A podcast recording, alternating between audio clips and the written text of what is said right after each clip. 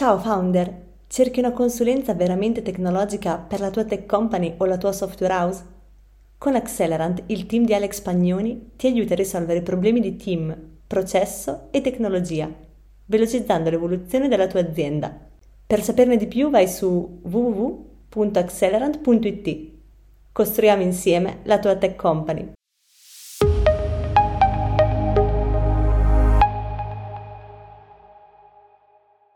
Benvenuti a tutti, benvenuti a questa puntata mm, del sito Lunch in cui parliamo di gender gap nel, nel mondo della tecnologia mm, dal punto di vista maschile o comunque in generale di questo fenomeno che, che esiste ancora comunque nel, nel, mondo del lavoro e anche ovviamente nel mondo della, mm, dell'ET e ehm, se ne parla spesso, poche volte comunque dal punto di vista anche degli uomini, appunto, che è in realtà una parte molto importante per mh, un po' superare, sconfiggere questa situazione, questo problema, eh, perché essendo poi anche la maggior parte ad oggi di persone impiegate in questo mondo, è molto importante anche il, il loro contributo comunque per risolvere questo problema. Quindi eh, parliamo di, eh, di, questo fenomeno e anche di, di cosa ne pensate appunto di, di, questo e come poter risolvere il problema e ne parliamo insieme ad Alex Pagnoni ovviamente e a Sara Peo che è sviluppatrice, analista e anche coordinatrice di team di sviluppo da, da più anni. Quindi lascio la parola ad Alex per introdurre la puntata. Ciao a tutti, sì, oggi parliamo di quest'altro bellissimo argomento che eh, abbiamo coperto nel tempo in diverse modalità, sia più in ambito generale diversity, gender gap, eccetera, e, eh, ed è un argomento che eh, è paradossale nel mondo IT.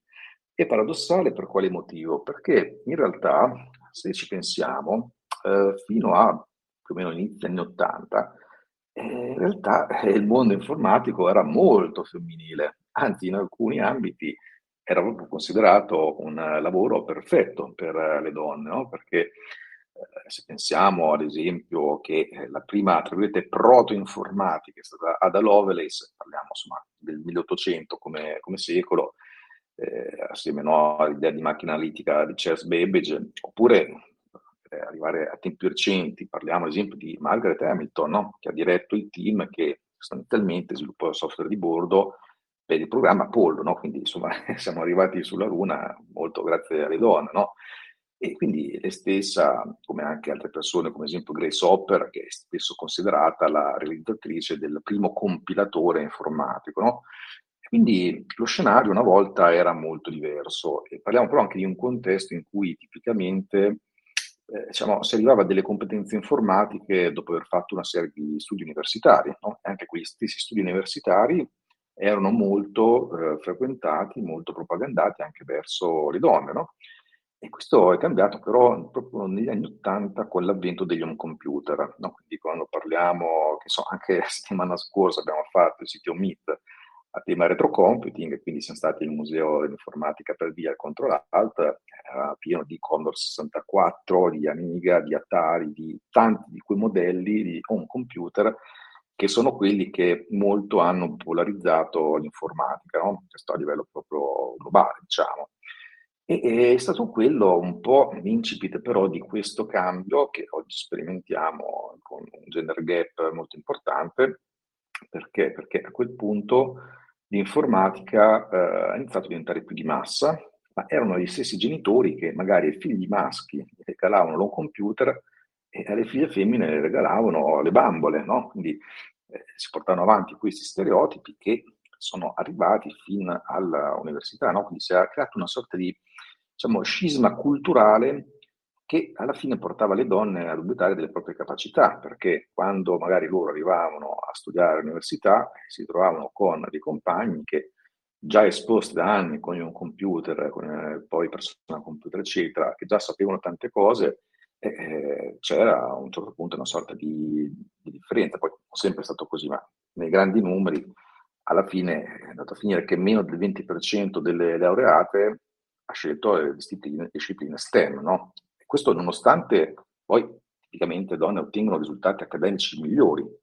Il problema è che presentano tassi di occupazione e di retribuzione più bassi rispetto agli uomini. Quindi è per questo che dico che è molto paradossale la situazione e oggi noi appunto lo osserviamo, ma lo osserviamo anche nella stessa community del sito Mastermind, se vogliamo fare un esempio a noi vicino, perché su, uh, ormai ci stiamo avvicinando un po' alla volta, quasi a 600 membri, la maggior parte, la stragrande maggioranza sono maschi eh, sono poche le donne presenti e infatti oggi vogliamo parlare proprio anche di questa cosa dal punto di vista maschile. No? E infatti abbiamo fatto il solito poll nella community e eh, chiaramente essendo la maggior parte dei rispondenti maschi, noi qui sicuramente dai risultati vediamo un po' quella che è l'opinione. Infatti cosa abbiamo chiesto? Abbiamo chiesto eh, se per quanto riguardano uomini e donne nella tecnologia è vero che esistono dei gap nelle competenze e le risposte che abbiamo ricevuto eh, per la maggior parte eh, ci hanno indicato che non hanno mai notato nessuna differenza tra le skill di uomini e donne.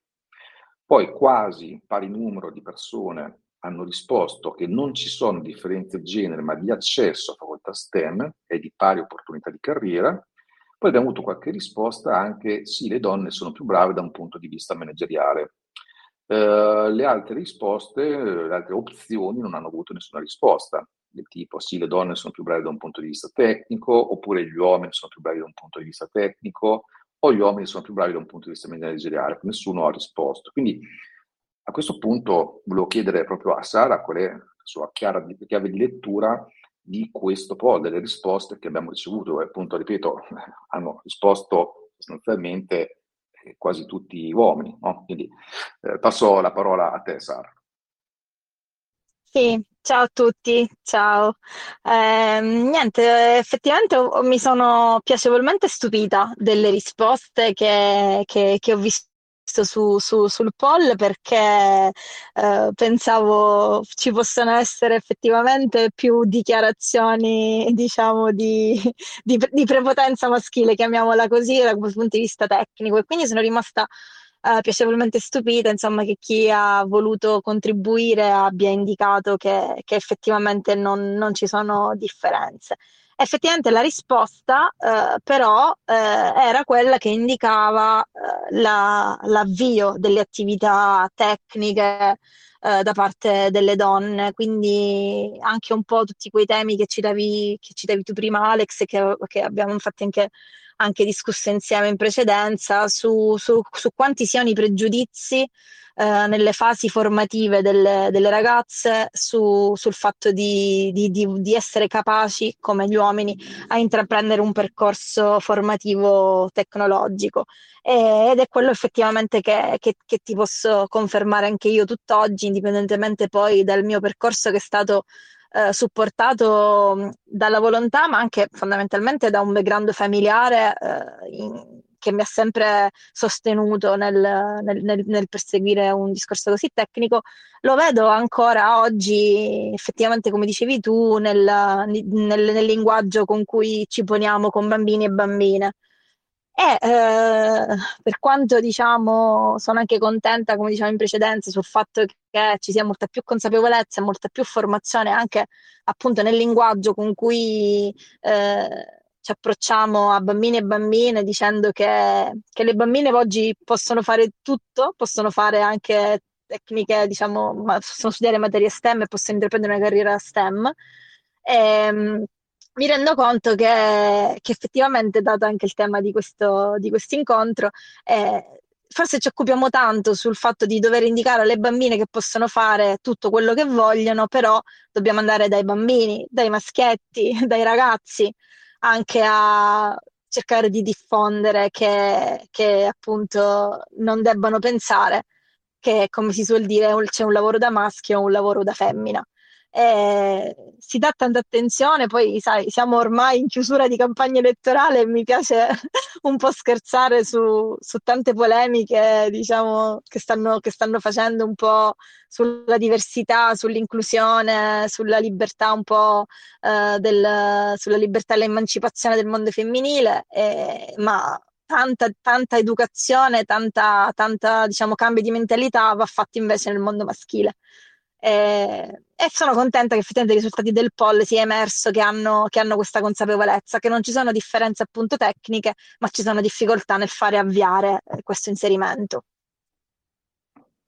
Sì, sì, infatti vedi proprio il tema è quello che dicevi della consapevolezza, che sostanzialmente, sicuramente in questi ultimi anni in generale è aumentata notevolmente, no? In generale sul discorso inclusività, diversity, gender, gap, eccetera.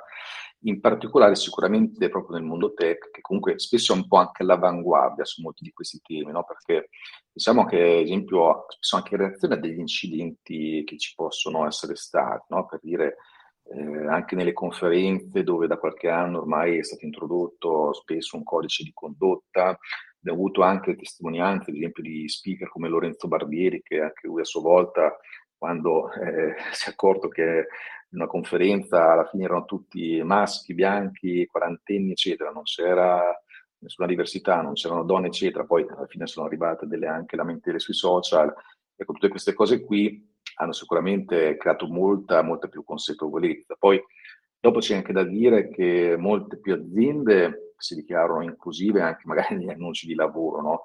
eh, senza però mettere mai in atto dei veri cambiamenti. No? E, e, questo qui, se noi lo rapportiamo proprio sempre al nostro mondo tech, no? chi sviluppa tecnologia, eh, dobbiamo sempre ricordarci che difficilmente è un campione rappresentativo di chi la consuma. No? Quindi noi realizziamo dei prodotti che poi saranno utilizzati da le, persone le più diverse possibili tra di loro, no? però alla fine il reparto tech di prodotto è composto da un sottoinsieme molto piccolo di, di questi utenti. E tipicamente anche lì abbiamo sempre eh, molti maschi, eccetera, eccetera, e, e, questo porta anche a creare dei prodotti che spesso non sono quelli migliori, perché sono sempre visti con un occhio di parte, quindi le aziende tech stesse, alcune di queste l'hanno iniziato a capire e eh, hanno cercato di eh, portare più diversità, di, di colmare questo gender gap, con risultati chiaramente magari ancora migliorabili sicuramente, però ecco, in qualche realtà ho visto che c'è stato qualche movimento, persino qua in Italia. Ehm, e infatti un po' la chiave è questa qui, no? che tanto è anche un po' delle domande che sono posti anche un po' nella puntata di oggi, quali sono delle, delle soluzioni, cosa si può fare. Anche lì, secondo me, quello che hai detto della famiglia, ecco, quella è la soluzione, tra virgolette, definitiva. Quindi creare la sensibilizzazione giusta fin da quando si è piccoli. Il problema è che partiamo, cioè stiamo parlando di una soluzione di lungo termine, cioè lo facciamo oggi per vedere i risultati fra tanti anni, quando poi quelle, quei bambini di oggi cresceranno, diventeranno adulti e inizieranno a entrare nel mondo del lavoro. Quindi c'è già da fare però intanto adesso per mitigare il più possibile il problema. E qui quello che ho visto tra le altre cose, eh, al di là proprio della cultura aziendale che può essere migliorata da questo punto di vista qui, è che quantomeno intanto quelle poche donne che abbiamo non facciamole scappare, perché succede anche questo, che eh, ci sono, ho visto anche questo fenomeno qui, molte donne che entrano nel mondo tech, nel mondo IT, dopo qualche anno cambiano, cambiano settore per tanti motivi, ma perché molte volte vengono proprio scoraggiate dal posto di lavoro tech, perché spesso c'è eh, un po' di sessismo e spirito di caserma, no? Mm, alcune che so anche negli Stati Uniti c'è la bro culture, cose di questo tipo. Ecco, questo sicuramente è una cosa che noi dobbiamo evitare, quindi cercare di evitare l'emorragia, già sono poche, se le facciamo pure scappare, no? E nel frattempo sicuramente altre cose che possiamo fare oggi, che anche i maschi dovrebbero occuparsi anche loro, ad esempio, dei figli, dell'assistenza familiare, perché di nuovo se ricade tutto sempre sulla donna, ecco che anche lì di nuovo è difficile poi creare delle, delle carriere, no? Quindi assolutamente sono un po' assolutamente d'accordo con quello che hai detto tu. Poi ovviamente, di nuovo, gli stereotipi sì, sì, stavo... culturali, no?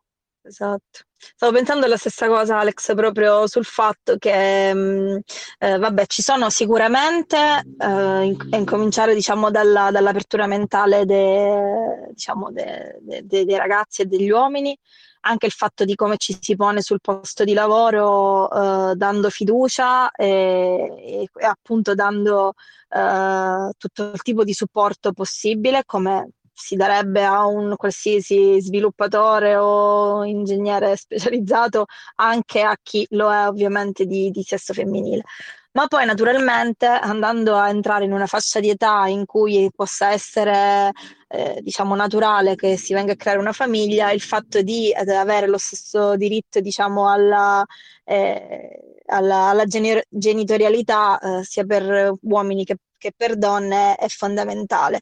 Anche perché in una carriera ehm, diciamo, su, su, questi mercati come, come, quelli nostri, sui prodotti su cui lavoriamo, c'è, mo, c'è tanta velocità di produzione, c'è tanta velocità di cambiamento e questo comporta che quei 3, 4, 6 mesi dedicati alla maternità e poi all'allattamento significa una riduzione del tempo in cui una, una donna eh, possa diciamo, riprendere suoi, le sue attività o la sua carriera eh, importanti io, diciamo, lavoro da 15 anni e onestamente in un mese, due mesi o tre mesi sempre, ho visto sempre cambiare progetti, evolvere progetti, clienti.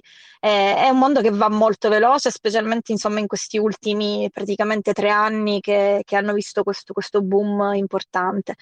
E, come si suol dire, uscire dai giochi è veramente difficile. Eh, ho visto colleghe poche ovviamente, di cui di, di realtà con cui facevo parte o comunque amiche, che ovviamente hanno al ritorno dalla, dalla, maternità hanno dovuto in qualche modo fare un passo indietro, cambiare mansione, cambiare anche un po' attività tecniche ed effettivamente diciamo, come dicevi tu, andiamo a perdere magari risorse valide eh, proprio per questa necessità fisiologica. Eh, e poi onestamente devo dirti che invece dei colleghi papà, che sarebbero a loro volta eh, molto interessati a, a, a, a, godersi la loro genitorialità eh, molto, più, molto, più, di quanto gli è concesso oggi con quelle poche giornate, veramente pochissime giornate di, diciamo, alla nascita di, di un figlio. E, questo è qualcosa ovviamente a cui in primis la, la, la politica deve dare, deve dare un, un segnale. Vero, vero, ci sono alcune culture nordiche dove questo poi si vede molto che spesso è anche il, anche lo stesso papà, quello che molte volte sta a casa, cioè, più è quella cosa. E, ehm, ti faccio una domanda, Sara, relativa al, um, al pool che abbiamo fatto nella community eh, che citava Alex all'inizio. E, um, tu hai risposto che secondo te le donne sono più brave da un punto di vista manageriale. Perché? Cioè, quali sono secondo te le skill e le competenze che, mhmm, che in questo caso, in cui le donne sono in, da questo punto di vista meglio rispetto agli, agli uomini? Sì, eh, ho risposto in questo modo perché, diciamo, beh, riprendendo un po' la risposta quella la, che, hanno, che, ha dato la maggioranza, non avendo vissuto io problemi nell'inserimento formativo e anche di carriera, non, non ho visto quella in primis come come affermazione su cui potermi ovviamente dichiarare, ma dal punto di vista manageriale un po' naturalmente per il mio percorso personale, ma perché in tutte ovviamente le mie, i miei confronti con uh, colleghe, donne, sia nel mio percorso formativo che, che poi concretamente professionale, ho sempre visto uh, una propensione alla gestione Um, onestamente con risultati più soddisfacenti rispetto rispetto a um, quelle responsabilità organizzative che sono state date magari a, a colleghi uomini. Uh, un po' per, secondo me, una, una, una, forma mentale, non so se magari possa essere una cosa fisiologica, ho avuto la fortuna io, ovviamente, ripeto, nelle mie esperienze, una forma mentale proprio più organizzata, strutturata uh, e volta all'ottimizzazione, probabilmente perché nel mondo ovviamente del, dell'information technology eh, io diciamo ovviamente ho sempre lavorato tantissimo nella maggior parte diciamo, dei miei progetti in quello che erano le fasi ovviamente di developing. Um, ho sempre visto le figure dedicate allo sviluppo molto molto più interessate alla fine ai risultati tecnici, eh, magari ovviamente con estrema qualità, con, eh, con, con, estreme performance anche. Però tutto quello che riguardasse proprio l'organizzazione e l'ottimizzazione un po' delle risorse stesse l'ho sempre più, eh, um, diciamo, individuato in quelle che potessero essere figure femminili.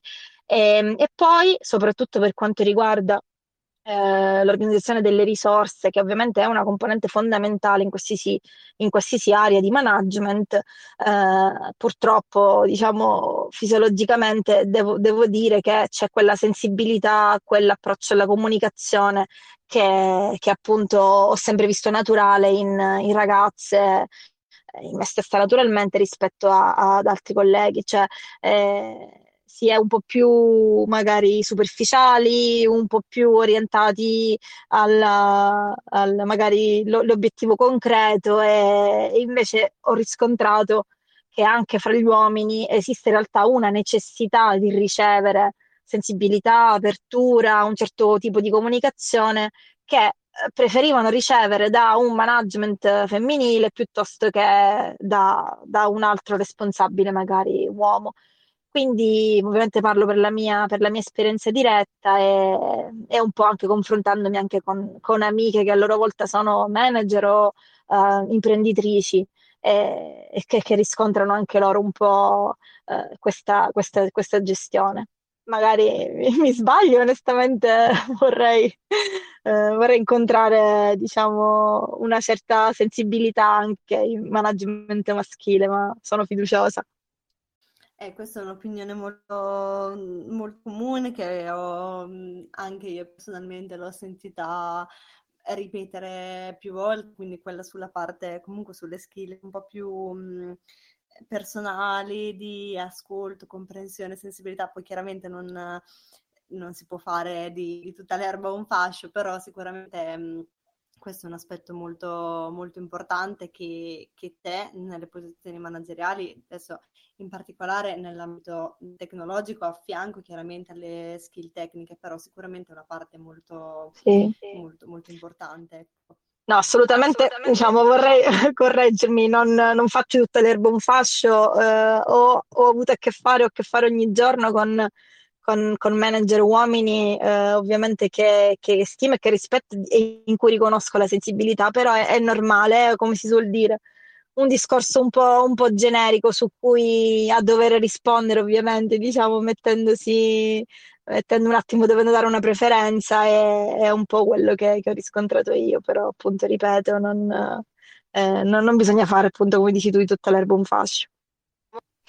No, è chiaro, però mh, quello che, quello che anche mi chiedo io è mm, perché, cioè, se da un lato comunque più si tende sempre a pensare che da un lato più appunto mm, personale, eh, a livello appunto di skill personali, si hanno più brave, tra virgolette, le, le donne. Da un lato tecnico invece no, cioè io stessa mi ricordo che quando sono uscita dalle medie mi avevano consigliato come superiori la classica scuola che consigliava alle ragazze, eh, cioè il liceo mh, pedagogico, che a me invece non, pi- non piaceva, non era quello che poi, non è stato poi il percorso che ho seguito, però mi ricordo che mi avevano sconsigliato assolutamente matematica e materie più scientifiche per privilegiare invece quelle un po' più umanistiche perché, cioè io mi chiedo perché, anche secondo te c'è questa, questa differenza anche di, di, accesso poi anche alle facoltà più eh, scientifiche, in questo caso anche più, mm, non so, matematiche, tecnologiche, perché c'è questa differenza tra questo gender gap tra uomo e donna? Provo a rispondere io. Uh, io ho lavorato sempre in ambienti uh, molto diversi, nel senso con persone che vengono da ovunque, diciamo. E non ho mai visto differenza tra uh, donne più brave in management e donne più brave in tech, eh, uomini più bravi in tech. Ho visto 50-50, diciamo che sono distribuite in maniera abbastanza equa, ovviamente senza aver dati alla mano proprio sulla mia esperienza personale. Credo che il discorso sia se lavori in un ambiente in cui c'è una, um, un solo background culturale o un background culturale che è predominante, è chiaro che poi c'è questo bias del fatto che è donne meglio management, ma invece che uh, STEM, quindi invece che tecnologia e matematica. Ma quando invece questo background culturale è, uh, non è dominante, perché sono diversi background culturali, diverse persone che arrivano da diverse nazioni, uh, diventa più neutro. Quindi poi lì vedi effettivamente che non c'è molta differenza alla fine. Solamente se una donna gli piace fare più management, fa management, se piace fare più uh, development o DevOps, fa più DevOps, uh, non c'è nessun tipo di differenza, a quel punto il, il bias è, uh, diciamo, eliminato dall'equazione. Questa è la, l'esperienza che ho avuto io all'estero. Sì, Daniele, stavo, stavo pensando alla stessa cosa, che, che, che purtroppo soffriamo invece di un bias culturale del nostro paese. Io ho fatto, quando diciamo l'ultimo anno universitario in ingegneria informatica, sono stato un anno in Inghilterra perché volevo appunto a, a, diciamo, fare un'esperienza uh, lì molto più, uh, diciamo, volevo vedere un po' la parte universitaria veramente molto più tecnica rispetto a come un po' l'ho, l'ho, l'ho fatta io, insomma, qui in Italia.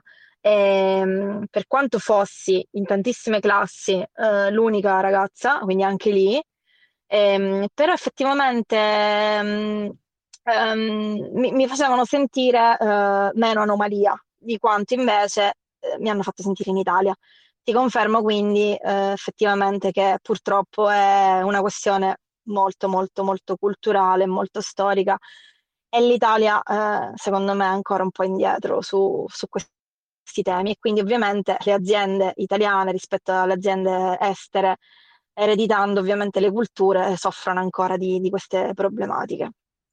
Perché ovviamente le ho vissute su, sulla mia pelle e, ed è così, effettivamente dipende molto un po' dalla cultura, perché oggi va tanto di moda parlare di inclusion e diversity, eh, inclusi nel codice etico, in tante belle pagine no, di presentazione delle aziende, poi nei fatti, nei fatti è un'altra cosa. E quindi non so se magari appunto mh, mm, è, è, vissuta magari male, mh, mm, ovviamente tra virgolette male per carità, da, uh, dalle donne e non percepita dagli uomini oppure concretamente non, non ci sono queste differenze eh, di fatto. Non, su questo ancora voglio, voglio imparare e soprattutto faccio le mie battaglie a riguardo. Non so cosa ne pensate. Un'altra cosa che ho notato recentemente uh, che uh, le donne quando applicano a una um, job post, a un annuncio di lavoro, uh, tendono sempre a matchare il loro skill con quello, del, con quello richiesto nella descrizione del lavoro. Quindi se matcha, bene, applicano, se non matcha non applicano assolutamente, saltano perché non raggiungono le, le minima skill del job offer. Mentre invece gli uomini tendono sempre a fare workshop, sentono dire ok, magari non arrivo a tutte le richieste del job offer, ma ci proviamo lo stesso. Quindi c'è anche questa cosa che le donne tendono a essere un po' più conservatrici nell'applicare al posto di lavoro, quindi questo riduce anche la quantità di donne che entrano nel, nel tech perché si sentono più inferiori rispetto alla, a quello che l'azienda sta cercando eh, sul mercato. Sì, te lo, com- te lo confermo. di questo. che è un sì, po' strano sì, perché... perché senso... Eh, io penso che sia, diciamo, strano. tornando alla famosissima... Sì, sì, io penso che sia tornando alla famosissima sindrome dell'impostore, ma fondamentalmente dovuta, diciamo, un po' a quello che, che dicevamo prima, sul fatto che non si viene sempre stimolate sul fatto di dire ma guarda che ce la puoi fare benissimo, è un argomento che puoi trattare, è una competenza che puoi acquisire, che puoi crescere, su cui puoi cambiare. Um, sono t- tutte quelle piccole indicazioni un po' nei linguaggi di tutti i giorni che, che, che non aiutano. Eh, come se il fatto che lo facesse una ragazza fosse chissà quale risultato e quindi un punto, una cosa su cui avere stupore e, e quindi una cosa strana. E, ehm, quindi penso che sia fondamentalmente per questo, che chi, chi, va avanti in un percorso molto, molto tecnico approfondito e quindi magari si fa meno problemi, come dici tu, a fare apply su, su, su delle job offer molto specifiche eh, è perché veramente è stata supportata più da uh, uh, intraprendenza, eh, voglia e autonomia, magari da una cultura e da una famiglia che lo ha permesso. Eh, penso sia per questo. E, ehm, quindi, mh, mm, secondo voi, un po' in, um, in conclusione comunque di tutto quello che, che, abbiamo detto, quali sono le misure che dobbiamo adottare anche, anche, nel breve termine, non per forza nel lungo periodo, per cambiare un po' questa situazione o anche comunque per, per portare in Italia questo mindset eh, che c'è invece negli, nei paesi esteri per migliorare la situazione anche qui in Italia. Ok, ehm, per me in primis ehm, iniziare a ragionare con eh, un linguaggio, un, fare passare dei messaggi diciamo alle, alle nuove generazioni su, sul fatto che non ci siano lavori da maschi, lavori da femmina, eh, non ci sia azzurro e rosa, ma lì diciamo entriamo anche poi su, su altri argomenti che ovviamente non riguardano il tech, ma che, che, che, che, non ci possano essere appunto assolutamente differenze concrete in, in questo tipo di, di percorso. Eh, perché purtroppo diciamo è secondo me quello uno delle prime, dei, primi, dei primi blocchi. Poi naturalmente eh, ehm, tutto secondo me dipende da come nell'ambiente in cui ci si trova, sia universitario che poi professionale, ci sia eh, una filosofia, una logica, un, un mindset che, che già eh, appunto non, non, non, prevede che ci possano essere delle differenze, ma tutto secondo me nasce da lì. E, ehm, e poi naturalmente, eh, diciamo, facendo diffondere molto di più quelle che possono essere dei role model, no? E quindi delle figure che, che dimostrano che, che, che siano percorsi fattibili. Eh, ovviamente, quindi incrementando un po' la diffusione di, di, di, come si suol dire, questi casi d'uso. E a riguardo, diciamo, ho sentito prima che parlavamo un po' degli speaker eh, maschili, no? Su, sui vari eventi di diffusione tecnologica o comunque di, di, di condivisione. E, ricordo che qualche mese fa è stata fatta una lista tutta di speaker femminili nel mondo STEM, quindi diciamo figure tecniche, imprenditrici o, o, comunicatrici, diciamo, nel mondo digitale relative ai temi tech, eh, è stata fatta una lista di speaker femminili eh, disponibili a poter essere coinvolte, come, come ho fatto io, insomma, oggi, eh, su questi temi, in modo tale da eh, fare percepire ancora di più che in realtà esiste una vasta comunità di, eh, di donne nel, nello STEM. Eh, che hanno fatto un percorso, che hanno storie da raccontare, che vogliono supportare eh, qualsiasi tipo diciamo, di, di, di, nuovi approcci di nuove generazioni. Eh, quindi fondamentalmente diffondere un po' più il cambio di, di mindset per me.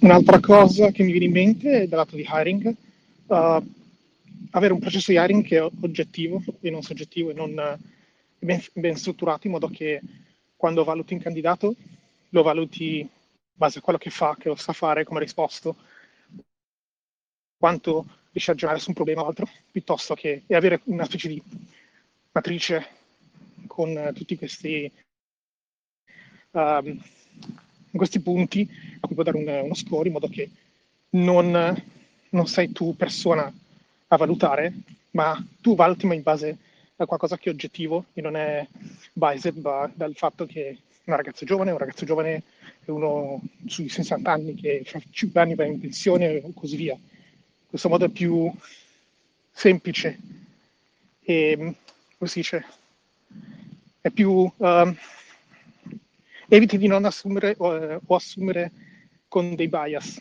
perché comunque è un, un framework oggettivo che ti fa prendere decisioni, quindi il tuo bias viene, non dico completamente rimosso, però viene notevolmente limitato e rende anche da parte del, del candidato eh, vede che comunque l'azienda è più seria, eh, se viene rigettato sa il motivo in maniera più chiara e non per ragioni non molto chiare, perché comunque c'è una matrix che puoi utilizzare per capire perché viene, eh, viene accettato oppure no. E secondo me questo potrebbe aiutare. Meno dal punto di vista aziendale per poter assumere eh, persone da sia donne che anche diversity minority e mm, qualsiasi altro caso. Sì, sì, concordo Daniele, è vero, eh, specialmente per la parte tecnica. D'altronde co- si fa con tanti colloqui, con tanti eh, test o questionari che permettono di valutare la reale competenza tecnica eh, senza avere qualsiasi tipo di informazione. Per la parte tecnica assolutamente concordo, quindi una, una selezione completamente eh, pura da qualsiasi tipo di altro dato. Eh, che possa portare ovviamente a dei, a dei, pregiudizi, come dici tu. E vabbè, poi diciamo, ci sono tanti altri aspetti proprio da HR, secondo me, a cui è impossibile prescindere diciamo, di, di, conoscere poi ovviamente la persona in tutti i suoi aspetti perché poi sono importanti, cioè, tranne quelli ovviamente che sono assolutamente ininfluenti, però è vero, da un punto di vista tecnico è importante. Credo anche dal punto di vista di persona, perché per esempio se eh, durante l'interview tecnica fai, eh, come facciamo noi, eh, un esercizio per programmi per un'ora, nessun problema, è bello perché comunque non solo vedi la parte tecnica, ma vedi anche come lavori con la persona e come ragiona la persona. Quindi a quel punto puoi vedere sia gli aspetti umani, di interazione del team e così via, e la parte tecnica, quindi riesci bene più o meno a bilanciare entrambe le cose. Per esempio, vedi se di fronte a un problema fa domande o uh, riesci, cerca di ragionare per uscire dalla, dalla, dal blocco che ha. Uh, comunica e altre cose, quindi riesci comunque a utilizzare delle metriche oggettive anche per quel tipo di caso, cioè anche per capire se è una persona con cui vorresti lavorare oppure no, uh, senza considerare etnia, sesso e altre cose. Certo, sì, sì, è vero. Assolutamente, Beh, per questo infatti esistono i, i percorsi di verifiche tecniche che debbono assolutamente essere uguali, uguali per tutti. Beh, lì poi il mestiere del recruiter sia, sia HR che tecnico che, che effettivamente è impegnativo come, come sappiamo un po' tutti. Allora, se non ci sono altri dubbi, curiosità o non so, spunti di riflessione, io mh, chiuderei la puntata. Abbiamo fatto comunque una chiacchierata molto interessante da cui sono venuti fuori mh, degli spunti molto interessanti e super applicabili, penso, anche nella, nella quotidianità. E, ehm, quindi vi ringrazio tutti per, um, per aver partecipato. E ringrazio Sara chiaramente per essere stata nostra ospite in questa puntata del sito Lunch. Ringrazio anche Alex chiaramente per aver condotto la puntata. E come reminder finale, vi ricordo che il sito show con Sara è uscito la settimana scorsa, per cui mh, se qualcuno l'ha ascoltato e lo vuole recuperare, lo trovate online sul um, sito podcast. E, e, tra l'altro, a proposito di gender gap e donne nella tecnologia, anche il sito show di questa settimana ehm, l'abbiamo fatto, Alex ha fatto una chiacchierata con un'altra donna che è Marina Gimona, e Head of Innovation di CISAL, e hanno parlato appunto di innovazione e ehm, tecnologia, AI e quindi un po' il tema appunto innovazione, per cui mh, trovate anche questa puntata nel sito podcast e avremo ospite Marina la prossima settimana nel, um, qui su Telegram durante il City Lunch. Grazie mille a tutti e buona giornata. Grazie a voi. Grazie, a presto. Ciao ciao. Buona giornata a tutti. Ciao ciao a tutti. ciao, ciao. ciao. ciao.